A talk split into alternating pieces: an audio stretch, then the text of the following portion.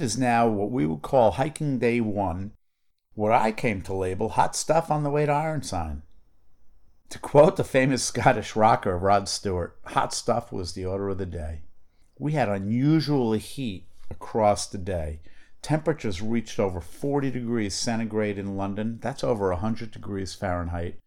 And even as far north as we were, they reached the mid 90s Fahrenheit. In both cases, London or up north, the highs ever recorded in modern times. Our plan was to transit back to Newcastle, the swing bridge over the River Tyne being our demarcation, or where we had left off, pick up some lunch provisions, and be on our way.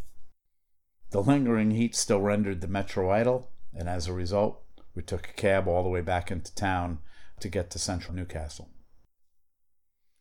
We were well aware that the wall sightings and ruins would be minimal for much of this day's walk. What we didn't fully appreciate is that the path itself would largely follow the valley of the River Tyne for most of the day, moving from what you might call revitalized urban riverfront to more moderately populated and then ultimately pastoral river valley. Remaining in the valley for the majority of the walk meant relatively flat terrain, much of it paved and doubling as a bicycle path for local riders. We followed Cole's regimen we did a good job of hydrating in the heat, including electrolyte packets as additions to our water for muscle and also mental maintenance. But I have to say, there was one little anecdote that did stand out to me uh, after our lunch break in a riverside park along the headwaters of the Tyne as we worked our way west. Behind us, on the north side of the river, we passed a large rowing clubhouse. It was emblazoned with a label Tyne United Rowing Club. Virtually straight across the river was another sizable clubhouse emblazoned with the label Tyne Amateur Rowing Club. Now, I was surprised to find two such clubs so similarly named and so closely located uh, among such spacious surroundings, so my mind began wandering in search of an explanation. And then it hit me. The sculls of the United Rowers must proceed in a straight line up or downriver. Whereas the sculls of the amateur rowers probably make circles as the newbies seek to find their rhythms. Such an enlightening aha moment probably says more about the effects of the extreme heat on my mental processing, but take it for what it's worth.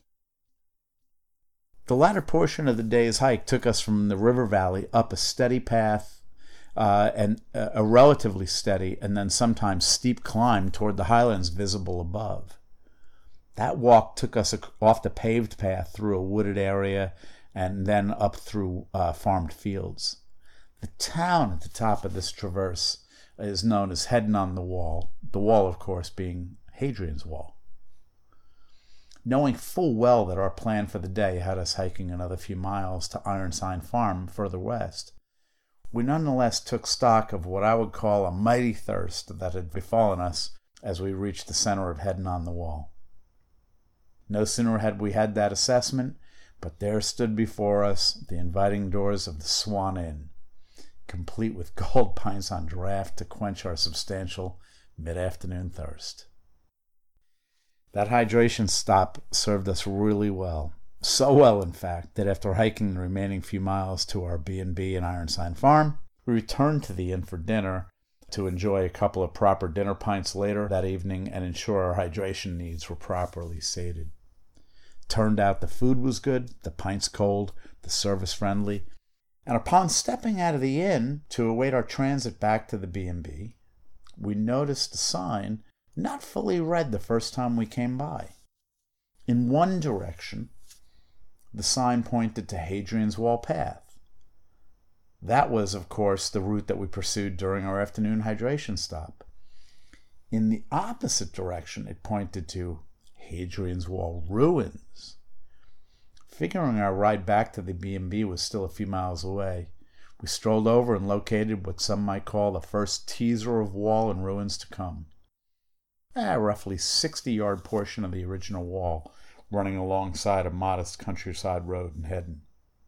Our excitement at finding the first real evidence of the wall was sadly overwhelmed by the cumulative uh, effect of high heat and sun throughout the day's hike. And that limited energy uh, or reduced energy was actually evident in our post dinner nightcap. So we picked up where we left off uh, on day two of our journey, back to the swing bridge along the River Tyne in Newcastle, and uh, started making our way further west. We really got into the walk today, I would say, Cole. Initial impressions about Newcastle. All we really talked about yesterday was making a little bit of fun about the old castle in Newcastle. But I think there's much more to Newcastle than just that. Thoughts that you might have? Well, it's clearly an old industrial city.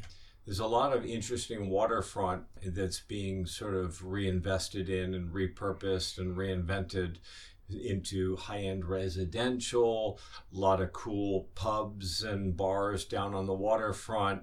And it seems like they're really using the resource that is the waterfront much, much better these days. And um, enjoyed walking through there. It was very active, very lively, a lot going on it felt really nice. And uh, today, as we exited Newcastle, uh, we went through some of the neighborhoods that were still a bit industrial and maybe even a little downtrodden industrial uh, warehouses and such and and other other buildings.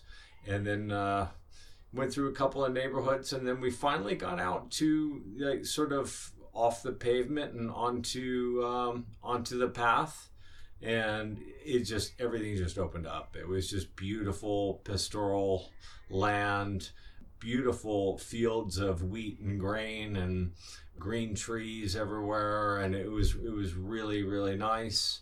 And uh, you know we uh, got into the wall. Yeah, we're kind of out into what I would call uh, pastoral northern England, and and have now exited kind of the urban segment of the trip, and uh, know, having said that, by the way, I'll just my two cents on on uh, Newcastle because I think you said it well. In the U.S., we would probably say that this is a city that was a Rust Belt city, right? It was deindustrialized or industry moved elsewhere and shut down. A lot of reclamation and improvement. It reminded me of some of the positive stories in the U.S. where Rust Belt cities actually have recovered. Pittsburgh is a good city that comes to mind that rejuvenated itself over the past 30 years and frankly, Newcastle looks much more on the way or on that path than, than quite frankly, I would have thought before coming over here. Yeah, and, and yeah, for those of you who don't know Newcastle, the big industries here were steel and in particular shipbuilding back in the day. And like a lot of cities, you, you see really nice waterfront property sitting there rusting out and not being being used. And it, so it's really nice to see them investing in it uh, repurposing it reinventing it and uh, changing it into you know places that people actually want to live and uh, want to go to have a have a pint. So we were talking about uh, the second leg, which was getting out of the outskirts of the city and then getting into what you might call pastoral northern England, where rolling hills, as you put it, you know, rye and wheat growing across the fields, very agricultural, I would say, out here. And um, interestingly, instead of walking on pavement for the whole day, we actually got off pavement and got onto the path. Right, it's called Hadrian's Path or Hadrian's Trail. Now, now we feel like we're on a trail.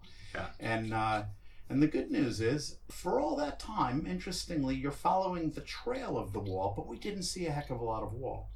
But finally, uh, in the latter part of the day, we got to uh, Heddon on the wall, and lo and behold, what did we find? We found the wall. And it's a neat piece of the wall, too. Yeah, it's a nice and big chunk of wall. Interestingly, by the way, it's a little bit off the path. That is Hadrian's Wall path. Yeah. But nonetheless, um, it's pretty easy to find in Heddon on the wall we did get down to it, and it's it's pretty darn neat, and it kind of raises the excitement for what we're looking forward to over the next few days, in my mind. Yeah, I thought it was fantastic, and it's just around the corner from the Swan Inn, which was uh, one of the places we stopped for a couple of pints. Yeah, which reminds me, we're here in what, what I think is the the hottest recorded temperatures that have been seen in England, uh, either in memory or in recorded terms. I'll put it in history. Recorded history. Yeah. Uh, it was over 100 Fahrenheit in uh, in London, and and here well into the 90s as we were walking. So those pints at the Swan Inn were um, boy were they necessary, weren't they? Yeah, that was very helpful. And beware, um, most of the time up in this part of England, they don't even think they they need air conditioning. So for days like today, they're just not. They're they're, all taken a bit back when the when the when the thermometer gets around ninety five. It, it's it's a bit much for them. So it does get a little hot, and nobody's got air conditioning up here at all. Well, I thought the draft beers that we enjoyed were probably the best air conditioning or the best substitute air conditioning that we could locate. So I was, I was pretty, I was pretty pleased with that outcome. Yeah, as, absolutely. Uh, as what economists call the theory of the second best. That was the second best.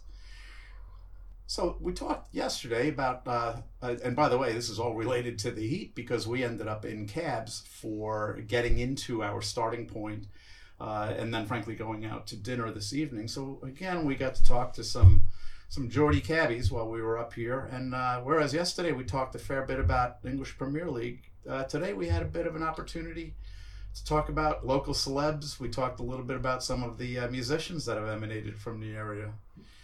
Uh, I, there's a few na- that we could name, but but interestingly, the one cabbie in particular, when we brought him up, clearly seemed to, I think, support or endorse the preferences that Cole, I think you and I have, which is uh, Mark Knopfler, uh, you know, of Dire Straits and then of solo career fame, uh, is um, maybe top of the heap, so to speak, of, uh, of some of the uh, of some of the musicians of our era that have come out of the place.